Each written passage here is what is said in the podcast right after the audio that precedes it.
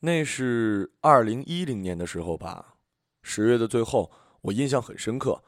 当天我正在驾校里面练习移库，教练不断的表扬我说：“你这移库简直浑然天成。”在我美不胜收的跟教练聊起移库这个话题许久之后，终于注意到后座上一直震动着的手机。妈妈说从早上就一直给我打电话，但是十点我都没接到。姥爷走了，然后整个世界都变得很奇怪。打车回到北京的家，去了火车站，旅途大概五个小时左右。但是出人意料的，一路我都坚强的一塌糊涂。整个路上我都觉得，哎呦，你看看，你看看，我实在是不能再熬夜了。自己大白天的就开始做梦，还梦见这么不吉利的事儿。闹表怎么还不响？一会儿上班别迟到了。直到我看到那间我从小长大的院子里摆满了花圈，那里诡异的安静着。花圈并不是第一次见，但屋子里的黑白照片第一次是我熟悉的人。哦，原来他妈的不是梦啊！坐下，哭。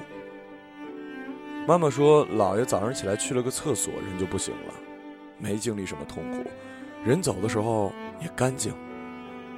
我说，哦，然后继续哭。第二天去了火葬场，守门的大爷让我进去看一眼。躺在里面的老爷没出息，还是哭。等人家要关门了，我转身出去没走几步，又忍不住冲了回去。我想抱抱我姥爷。隔着透明的玻璃，我的计划没有得逞，但是火葬场的工作人员还是很平易近人的，知道我想抱抱老人家。三个小时之后通知我，现在可以去了。工作人员还在领路，我已经一路小跑第一个进去，然后特准确的找到老爷。有句话怎么说来着？老爷，你化成灰我也认得。老爷一米八多，然后奇迹般的睡在一个小盒子里。我心满意足的抱着盒子，一如小时候，老爷抱着我。晚上，把老爷。安在了祖上的灵堂里。再后来回了北京，带走了姥爷用的一辈子的烟灰缸，一个铝合金的暖水壶，上面陈年累月的烟渍如同姥爷的皱纹。朋友们问我怎么样了，我当时跟我朋友说：“哎呀，你可不知道，我姥爷可牛逼了。他走那天晚上我守夜，按规矩门是一定要开着。”我发誓，我确确实实看到老爷走了进来。说罢，我很得意的看着我朋友：“怎么样，你姥爷就不行吧？”朋友说：“那是，我姥爷还活着呢。”然后我们哈哈大笑。晚上回去点根烟，把烟灰弹在姥爷的烟灰缸里。在姥爷走之前，我一个礼拜不到两盒烟，但是从姥爷走那天晚上开始，我的烟瘾忽然变大了。成了一天要四盒，我就坐在那儿，不吭声，就是抽烟。我妈为此很着急，给我弄了很多药。经过我妈的不断努力，我的烟瘾终于在半年之后变成了一天四盒半。姥姥说我那是和姥爷聊天呢。我很震惊的看着我姥姥，心说她怎么知道？其实守灵那天晚上，我真的看到我姥爷。当时我爷俩就坐在那张老旧的太师椅上，一边抽烟，一边念叨了很多，一根接一根，直到最后，姥爷说天亮了，走了。我说：“哎呀，姥爷，着嘛急呀？再杀一盘呗。”说着，我就去床底下拿棋盘。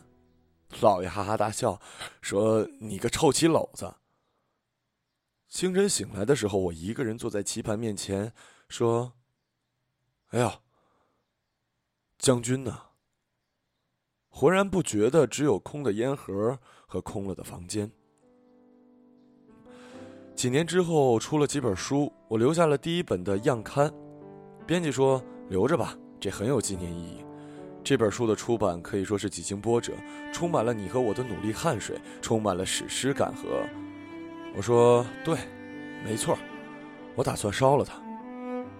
然后编辑和我站在走廊，对着骂街骂了半个多小时，最后我终于说：“你别劝了，我是要烧给我姥爷的，他是我最重要的人，我要让他知道，他孙子出书了。”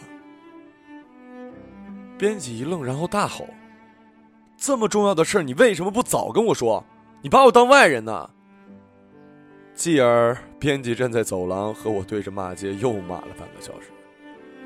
因为是青春小说，我怕姥爷看不懂，特意用笔注释了很多地方，写了好几天。趁着过年回到家，烧给了姥爷。然后呢，自己耍了个小聪明，把钱全夹在书里。老爷，你看看，你孙子出书了。我可是文化人啊，我现在起码衣食无忧了。老爷总是担心我一个人在外面过得太苦，所以每当我给他钱，老爷总是不要，我很头疼这问题。想起来就是那年国庆节吧，老爷说：“等开春了，我去北京转转，有你花钱的时候。”我说：“好啊，你还能吃穷我怎么着？我带你去天安门看升旗。”到时候你穿的厚点然后这一年的十月特别冷，第二年的春天特暖和。再后来去灵堂的时候，我瞅着左右没人，偷偷摸摸的坐在地上和姥爷唠嗑。嗯，都挺顺利的，最近吃的好，住的也好。哦，对了，老爷，咱以后别下象棋了。你不是喜欢三国金戈铁马吗？但是象棋我实在陪不了您，所以我的意思是，你听过三国杀吗？那天走之前，我给姥爷烧了一套三国杀，还有我一份备注的说明书。再后来的后来，我也会偶尔梦见姥爷。子欲养，亲不在。我跟朋友说《三字经》的意思，我至今才理解。啊。多么痛的领悟啊！傻逼吗你？那是孔子说的。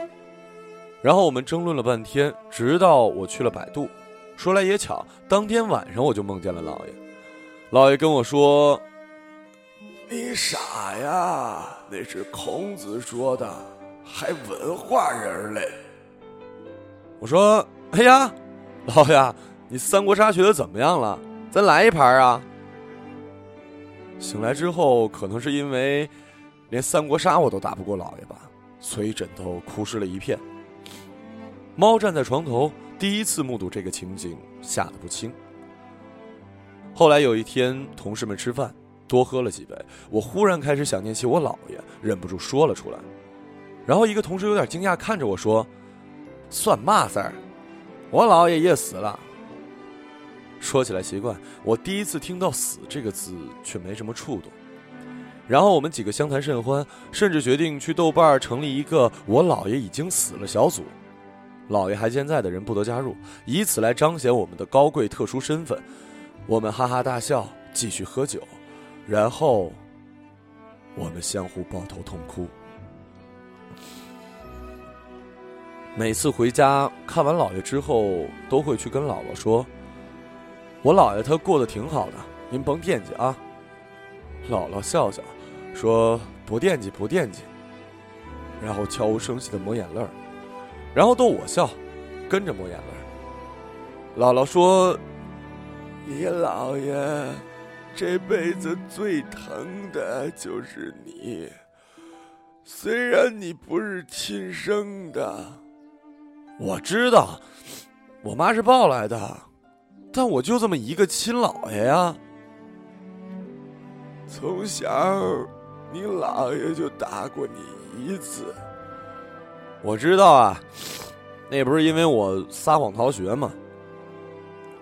你给你姥爷买的中华，他都没抽完。我知道，一直让他戒烟的，就是我呀。你姥爷每次让我炖排骨，等着你过来吃。我知道，每次吃牛肉之后，我还帮姥爷剔牙呢。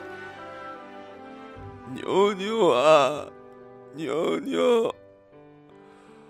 我点了根烟，说：“姥姥，我想我姥爷。很多东西已经融进了我的血肉，挥之不去。昨天晚上我正在写剧本，毫无征兆的就想起了很多事儿，于是我发了一条微博：我想我姥爷。有人安慰我说：‘哎。’”你姥爷就在你身边，不信你回头看。我操，大哥，你别吓我，我姥爷都去世四年了。要是他现在大半夜出现在我身后，你说那该多好啊！